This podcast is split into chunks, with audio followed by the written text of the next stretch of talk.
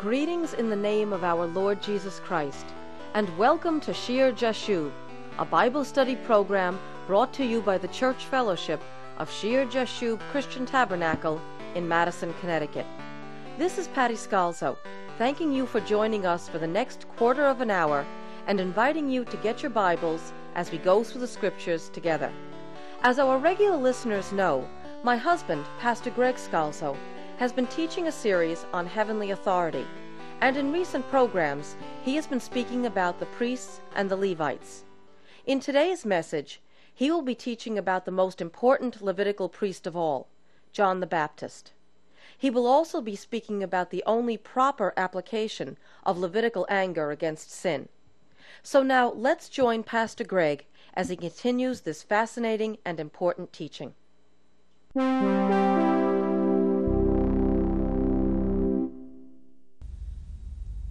Remember, we talked about the violence of the Levites. Well, go ahead to the end of John's life in Matthew chapter 11. And he's in prison, he's under duress, and he sends his messengers to ask, Are you the coming one, or do we look for another? And Jesus gives the proper answer, which we won't go into now. But down in verse 7, it says, As they, John's disciples, departed, Jesus began, this is chapter 11, verse 7 of Matthew.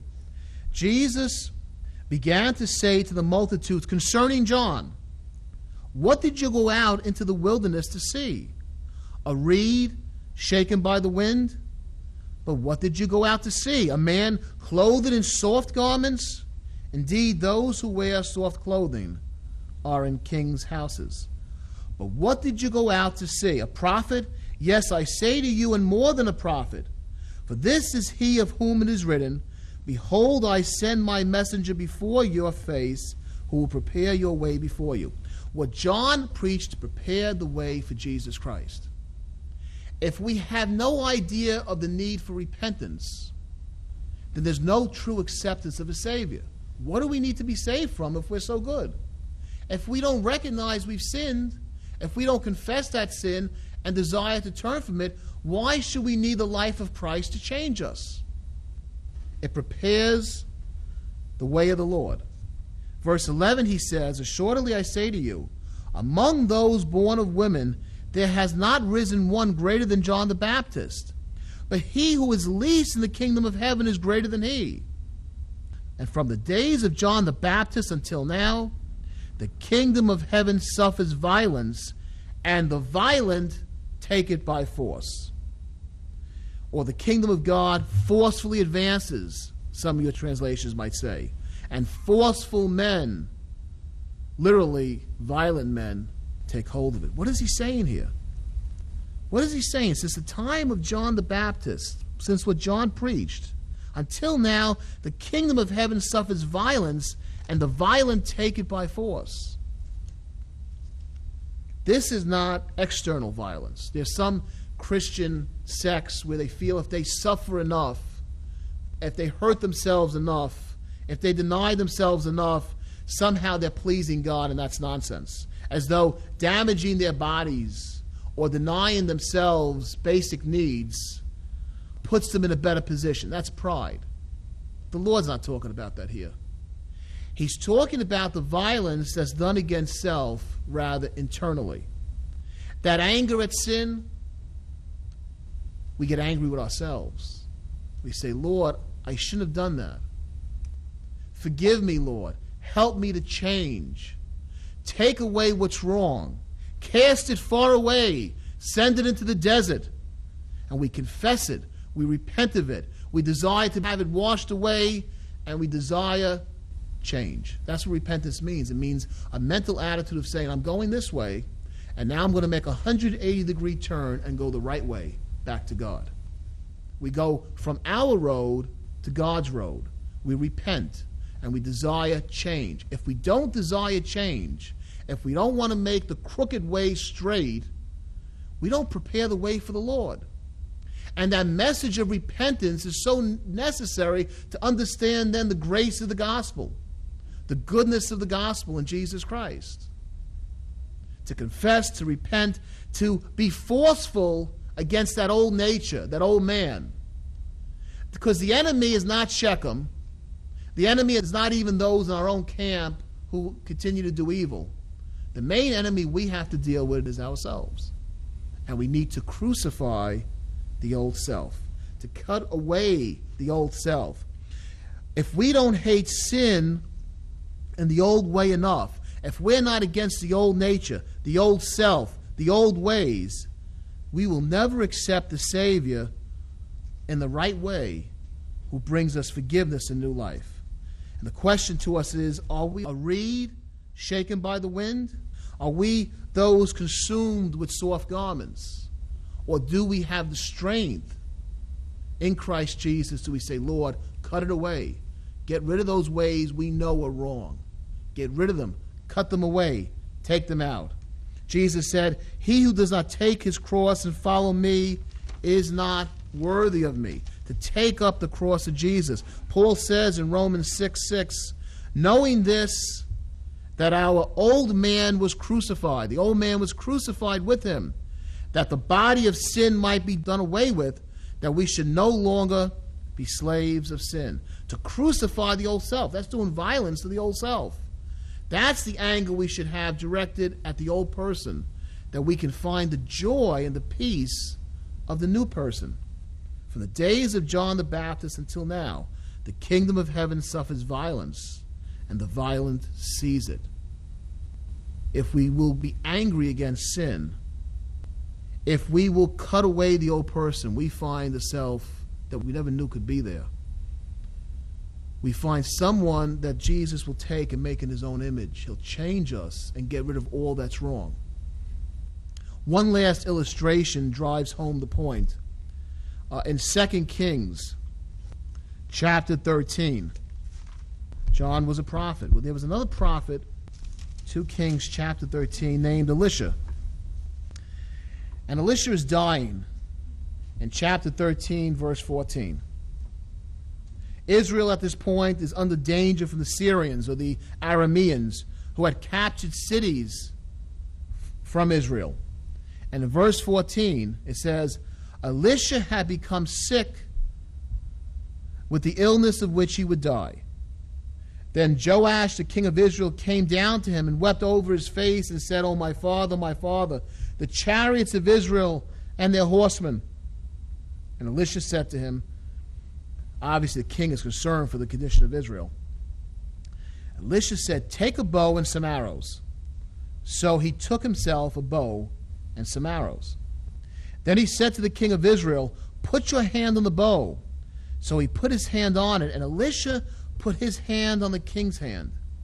And he said, Open the east window. So he's opening the window, going towards the direction of the enemy. Then Elisha said, Shoot. And he shot. And he said, The arrow of the Lord's deliverance, and the arrow of the deliverance from Syria. For you must strike the Syrians at Aphek till you have destroyed them. That's going in the east towards Syria.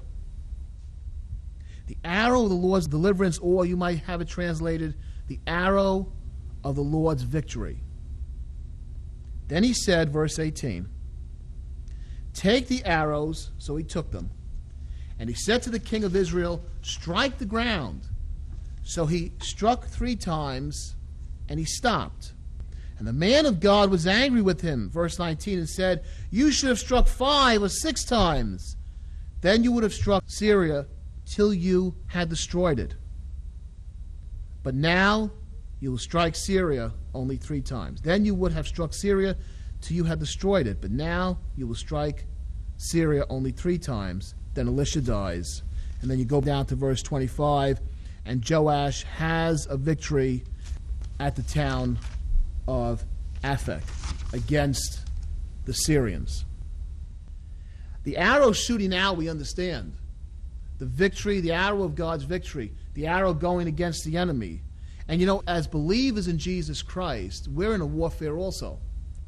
But the warfare we're in is against Satan, and against his demons and against all those spiritual powers that are looking to bring us down, that are looking to kill and steal and destroy us and our lives and our loved ones. We're in a spiritual battle against evil forces, Paul says, in heavenly realms. Well, we know we want to destroy the enemy. We want to stop Satan from destroying our lives. But the important part to the victory was when the king was to take the arrows and Joash was to take and strike the ground right here. Because until you strike the ground right here, you can't have victory over there. The victory, the arrow of the victory of the Lord, the arrow of the Lord's deliverance. We have to take and strike ourselves. In a sense, be forceful or violent with ourselves, crucify the old self. And what do we do sometimes as Christians? We strike the ground three times. And we repent of certain things when we come to Christ. And we say, Lord, I give them up for you. But we don't strike it five, six, seven times. We don't do the complete work. We don't purge completely all the wrong ways. And so we have victory against the enemy, but we don't have complete victory. Joash will win a victory against the enemy, Syria. But Elisha is mad at him because it would have been a complete victory had he struck his own ground to completion. If we destroy by the cross of Jesus what's wrong with us, forget about others. If we repent and bear fruits worthy of repentance, and we do it all the way, the victory will be complete. The arrow of the Lord's deliverance, it'll be a complete victory and not in part. That's why Jesus said, Forceful men take hold of the kingdom of God. Father, we thank you for your holy word. Lord God, we pray that you would make us a people, Lord, that we would look in the mirror and look at the plank in our own eye. And Father God, we would continually come before you and confess before you, for you are gracious and merciful, and you pour out your love and your forgiveness upon us through your Son Jesus. Father, we thank you for your forgiveness. We thank you for your loving kindness. Father, help us to judge ourselves that we would not come under judgment. In Christ Jesus' name, amen. What an interesting point at which to leave the study. In our next broadcast, Pastor Greg will be continuing the series on heavenly authority. If you appreciate hearing Shear Jashub on your local station, may I ask you to prayerfully consider supporting the ministry of Shear Jashub. All correspondence and donations should be sent to Shear Jashub, Post Office Box 518, Branford, Connecticut 06405. Again, that's Shear Jashub, S H E A R hyphen J A S H U B. Post Office Box 518, Branford, Connecticut 06405. And please include the call letters of your radio station. And if you will be in the Connecticut area, let me invite you to join us for Sunday service. Shear Jashub Christian Tabernacle meets every Sunday morning at 10 a.m. in the town of Madison at the Memorial Hall on Meeting House Lane. The exit is number 61 off I 95. Go south to Route 1, turn right, and at the next light, turn right again. The Memorial Hall is the yellow brick and white building, and we meet on the upper floor. Please join us for our next broadcast of Shear Jashub, which in Hebrew means, A remnant shall return.